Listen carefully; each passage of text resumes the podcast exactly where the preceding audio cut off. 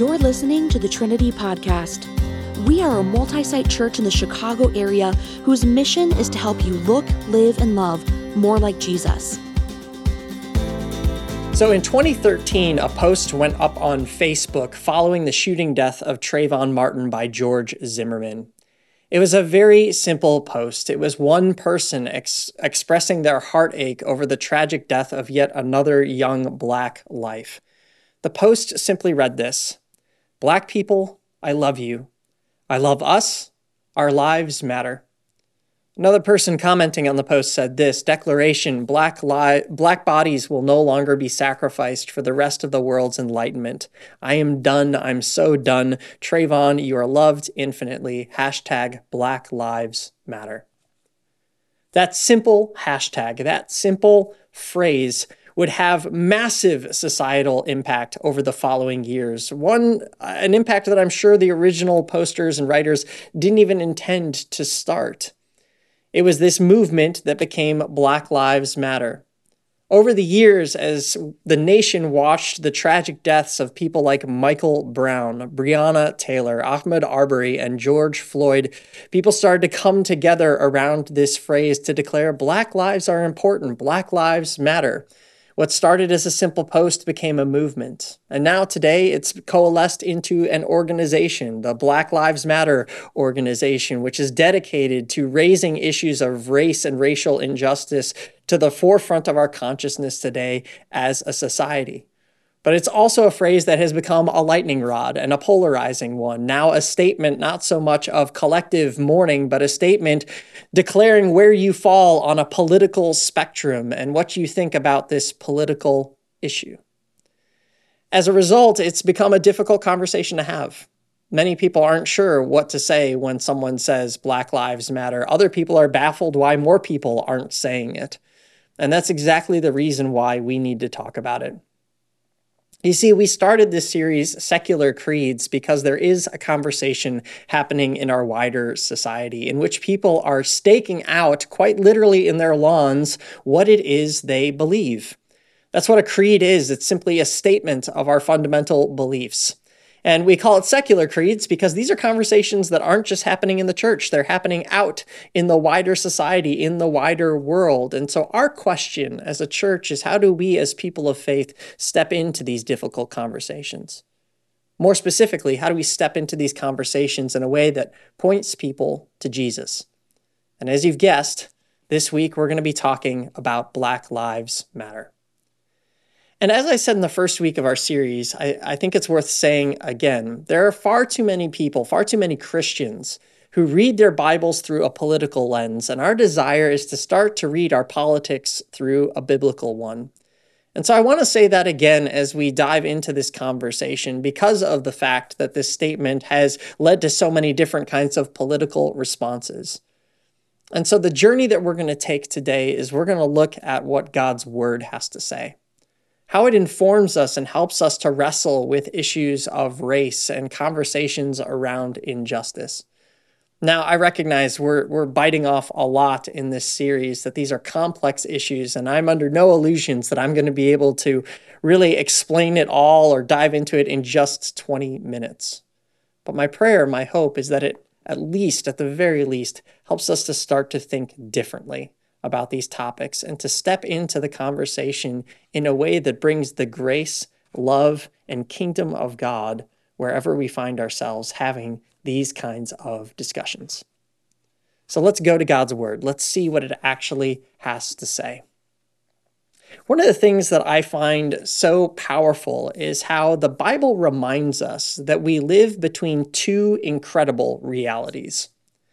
The very first reality that it reminds us of is found in the very first chapter of Scripture, Genesis chapter 1, where it speaks about God creating the heavens and the earth and everything that dwells therein. And at the very end of the creation account, we read these words from our Creator.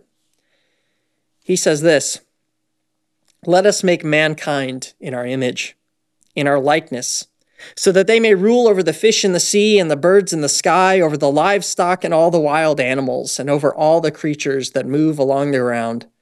And so God created mankind in his own image. In the image of God, he created them, male and female, he created them.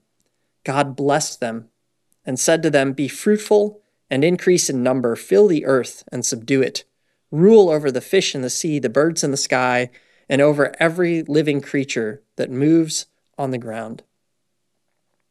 The very first pages of Scripture, we read that God created humanity to be his image bearers to be the ones who represent him and his character and his goodness and his love to the rest of creation, to join with him in the work of caring for and stewarding that creation. And the earliest picture that we get of humanity is of this beautiful community bound up by the love of God, dwelling with him in paradise as they steward his creation together. And that takes us to the very end of the Bible, the other reality that we live in between that when we see the final picture of what God is going to do, of the new creation that he's going to bring, this is what we read. That the Apostle John, receiving this incredible vision from God of what will ultimately be brought to completion when God comes again to make all things new, he sees this. He says, After this I looked, and there before me was a great multitude that no one could count, from every nation, tribe, people, and language, standing before the throne and before the Lamb. They were wearing white robes and were holding palm branches in their hands, and they cried out in a loud voice Salvation belongs to our God who sits on the throne and to the Lamb. One of the elders asked me, These in white robes, who are they, and where did they come from? I answered, Sir, you know. And he said, These are they who have come out of the great tribulation. They have washed their robes and made them white in the blood of the Lamb. Therefore, they are before the throne of God and serve him day and night in his temple, and he who sits on the throne will shelter them with his presence. Never again will they hunger, never again will they thirst. The sun will not be down on them, nor any scorching heat, for the Lamb at the center of the throne will be their shepherd. He will lead them to springs of living water, and God will wipe away every tear from their eyes.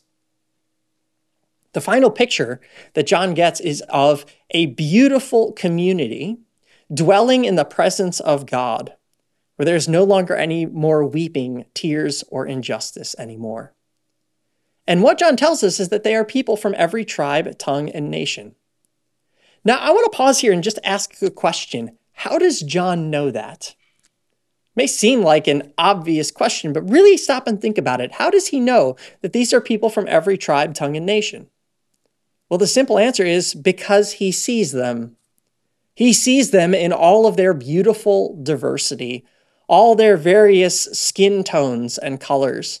He hears them. He hears them praising God in their own languages, in ways reflective of their cultures is this beautiful multi ethnic picture of the people of God. See, scripture tells us that we dwell between these two realities.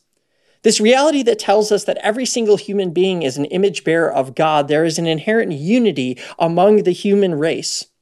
And yet, that unity is expressed most fully and most beautifully actually in our diversity. Our diversity isn't a liability, it's actually a gift that's brought into God's kingdom that we better reflect the image of God to all creation together in all of our own diverse and beautiful array.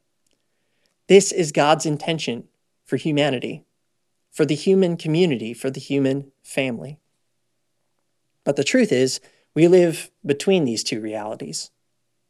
And what we find between these two realities and what is the subject of the rest of the Bible is that although that's how what God's original intention was when he created us and what he will ultimately bring to its fulfillment on the day he makes all things new that that has been endangered. It's been broken by human sin and selfishness.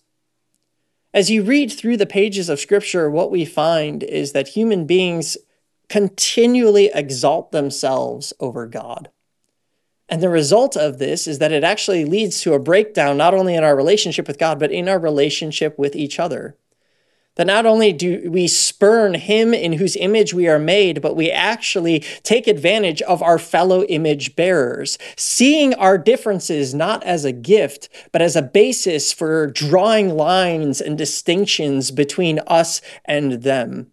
It's what's led to inequalities and exploitation in every human civilization, in every age on the face of this earth. This is the problem that we call sin. In fact, one of the things that I really appreciate is the definition of sin that's provided by the Japanese Christian author Shusaku Endo. In his book Silence, he says this He says, Sin is not what it is usually thought to be. It is not to steal and to tell lies. Sin is for one man to walk brutally over the life of another and to be quite oblivious of the wounds that he has left behind. What he highlights is that this tendency to subjugate one another, to see our differences as a problem that needs to be defended against, as something that puts us into an, a zero sum game of us versus them. He says all of this is the result of this brokenness and this inward turning of the human heart. One which is down through the ages, led to con- constant civilizations and communities being exploited for the benefit of others. It's touched every single country, every single society on the face of our planet. And in fact, when we go through our US history courses as children, we learn just how deep that's gone in the history of our own country. When the specter of slavery reigned over our land long before we were an independent people and long after. And one of the things that's important to recognize is that that, that brokenness continues to be something that tears us apart and divides us even today. It's part of the reason why I'm grateful for the research of Michael Emerson and Christian Smith. When I was a student in seminary, I actually had to read their book, Divided by Faith Evangelical Religion and the Problem of Race in America. This book was one of the largest sociological studies about the intersection of race and Christian faith in America. And specifically, the writers wanted to know why it was so hard for Christians to talk about race, even when they supposedly share the same religious convictions.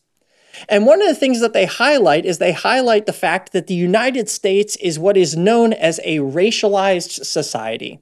And here's what they mean. I want to provide a definition. They said a racialized society is one in which the intermarriage rates are low, residential separation and socioeconomic inequality are the norm, our definitions of personal identity and our choices of intimate associations reveal racial distinctiveness, and where we are never unaware of the race of a person with whom we interact.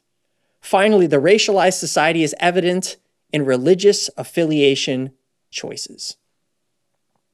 See, what they note is that when you think about this definition of what a racialized society is, what we see is that America qualifies. They again look at the data and found that black white marriages constitute less than one half of 1% of existing marriages, that residential integration and segregation studies continually show that the degree of segregation between blacks and non blacks is far greater than between any other two racial groups in the United States, and that generational wealth remains unevenly distributed across racial groups. Furthermore, what they note is that far too many Christians attend churches that are homogenous racially, where the majority of the people in the pews and in the seats look just like them. What they highlight is they say part of the reason it's so hard for Christians to enter into this very, very important conversation is because our religious communities have actually been conditioned by our broken history. They've been conditioned by the ways in which historically we've divided up our communities and our, our relationships along racial lines. And they say that until this is addressed and acknowledged, the church will never truly be able to step into these deeper kinds of conversations in ways that really point people to Jesus and to his kingdom. It was a staggering study that really highlighted just how deep this brokenness goes. And that's part of the reason why we have to talk about it here now. Because what we need to do is we need to recapture a biblical vision of who we are if we're truly going to step into these conversations in a way that brings healing, reconciliation, and transformation. And one of the things that I absolutely love is how when we look at the New Testament, it provides us with ways of thinking about who we are as Christians that I think actually help us navigate this very, very complex conversation. In fact, two of the most commonly used metaphors in the New Testament for talking about the church are the metaphors of a family and of a body. Here's what I mean. Take a look with me at 1 Corinthians chapter 12. In this chapter, the Apostle Paul is actually addressing a community of Christians who have become divided. They've become divided socioeconomically, they've become divided culturally, they've become divided ethnically. And one of the things that I love that he says is this Just as the body, though one, has many parts, but all its many parts form one body, so it is with Christ, for we were all baptized by one Spirit so as to form one body, whether Jews or Gentiles, slave or free, and we were all given the one Spirit to drink. And so the body is not made up of one part, but of many. Now, if the foot should say, Because I am not a hand, it does not belong, I do not belong to the body, it would not for that reason stop being a part of the body. And if the ear should say, Because I am not an eye, I do not belong to the body, it would not for that reason stop being a part of the body. As it is, there are many parts but one body. And God has put the body together, giving greater honor to the parts that lacked it, so that there should be no division in the body, but that its parts should have equal concern for each other. If one part suffers, every part suffers with it. If one part is honored, every part rejoices with it. Now you are the body of Christ, and each one of you is a part of it. It's this beautiful picture in which he says every single one of us Bringing our uniqueness into the body of Christ is exactly what God intends. And there is no part that's greater or lesser. And in fact, if one part is suffering, the others suffer along with it. If one part is honored, the others are likewise honored. It's a total breakdown of this us versus them division. And I love that he uses this metaphor because honestly, when we're sick, we know how true this is. If I if a part of my body is injured and bleeding, I don't say, well, that's the arm's problem to figure out and deal with. No, my whole body is involved in making sure that healing is brought to the wound. And likewise, what he says is he says, when we see one part of the body of Christ injured and hurting, the rest of us should rally around it to bring comfort and healing and wholeness. The other metaphor that's often used in the New Testament is that of a family or a household. And again, I want to go to what the Apostle Paul tells us. In his letter to the Galatians, he writes this He says, In Christ Jesus, you are all children of God through faith. For all of you who are baptized into Christ have clothed yourselves with Christ. There is neither Jew nor Gentile, neither slave nor free, nor is there male and female, for you are all one in Christ Jesus. And if you belong to Christ, then you are Abraham's seed and heirs according to the promise. He says, Together, we're family. That through Christ, we recognize that we're a part of a brand new community. A new community that is, yes, indeed, made up of people from every tribe, tongue, and nation, bound together by the grace, love, and forgiveness of our God. And again, I think that this is important when we, when we talk about this phrase, Black Lives Matter, because when we start to approach this conversation as members of a family, I think we approach it entirely differently. Let me see if I can give just a family illustration for a second to help understand this. If one of my kids comes home at the end of the day from school and comes up to me and says, Daddy, does my life matter? Me responding with simply, Well, honey, all lives matter, doesn't really address their concern. Well, it might be theologically true. Yes, all lives matter because everybody's made in the image of God. That's not really what my kid is asking. What my kid is asking is Do I matter to you? Is my life of value? Do you see me? It should be something that raises an alarm in my mind and in my heart as a parent to wonder what's happening, to really sit back and listen and ask them, What happened at school today? And how can I help? And I think that when we start to approach this conversation as family members rather than as political groups or separate communities, it changes the entire dynamic. We have to remember where the phrase Black Lives Matter began. It began as, as one community crying out in pain and lament, not to advance a political cause. And so when we hear that, the question is do we respond to the way family members should? By slowing down and asking the question, what's going on? How can I help? By being willing to listen and enter into the tough conversations because we care about that individual.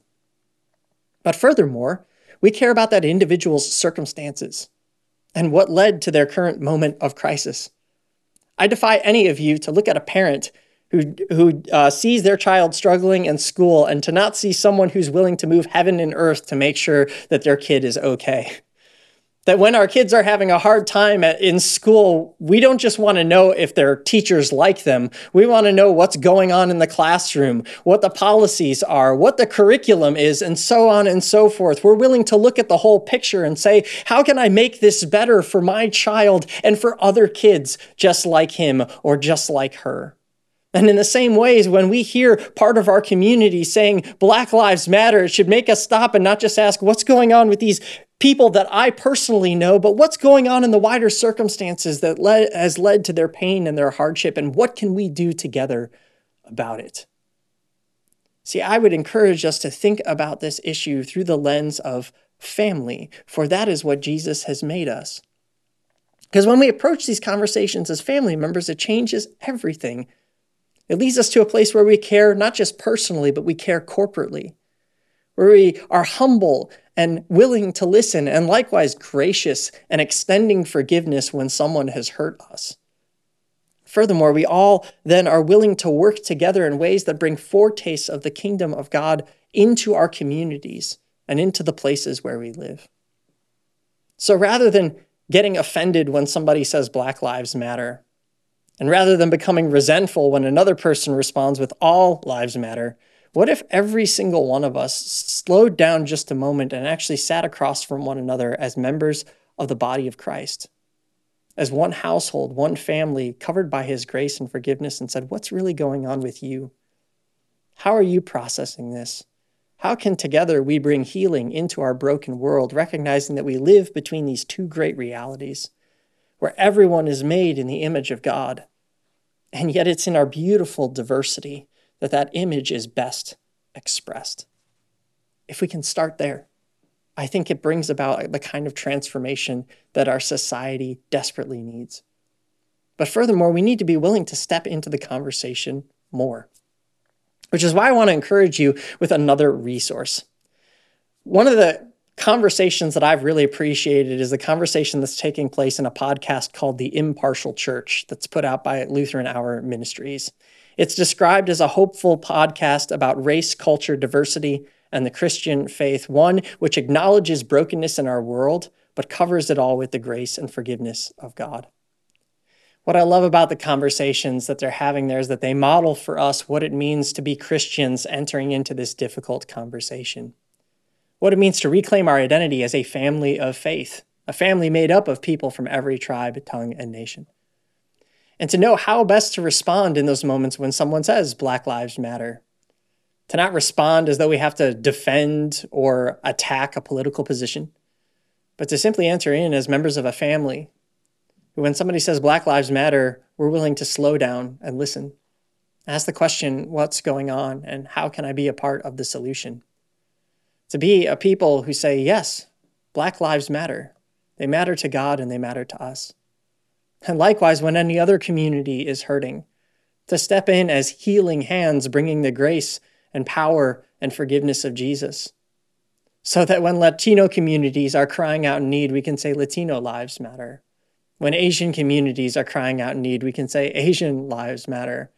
That when any other community is burdened and hurting, we can step in and say, Your lives matter to God, and we see you. Why? Because they do. Because God sees them. Because Christ sees them. And he calls us to be his people, his body, entering into places of division to bring healing and wholeness in a way that points people ultimately to the beautiful kingdom that he is building and will one day bring to its fullness. But that takes a lot of prayer. That takes a lot of grace. That takes a lot of humility, which is why I want to close this message in a word of prayer. Would you please pray with me? God, we live in a world of division where in our sinfulness we see diversity as a problem, where we see it not as a bridge to a new kind of community, but rather a barrier and a way to justify an us versus them mentality in which we coalesce around these statements simply as political weapons. Lord, forgive us. And help us to remember that we are called to be your people, that we are all made as your image bearers to point other people to you and to your goodness and your mercy and your grace. And so, Lord, where there's division, we pray that we as the church would step in to bring healing. Where there's brokenness, Lord, that we as the church would step in to bind up. And that as we dive into these hard conversations, that we would do so with a spirit of grace, forgiveness, and humility that desires to see our, our world more fully reflect your kingdom until the day when you come again and bring it to its fullness. So help us, Lord, to remember that that's who we are people covered by your grace who bear your name to build a new kind of community that speaks to the beauty of your salvation. It's in your name, Lord Jesus, that we pray. Amen. Thank you so much for joining us on the Trinity Podcast. We hope this week's message encouraged you to consider the claims of Jesus in a new way, and we would love to have you join us for worship on the weekend. To find a location near you, visit www.tlc4u.org.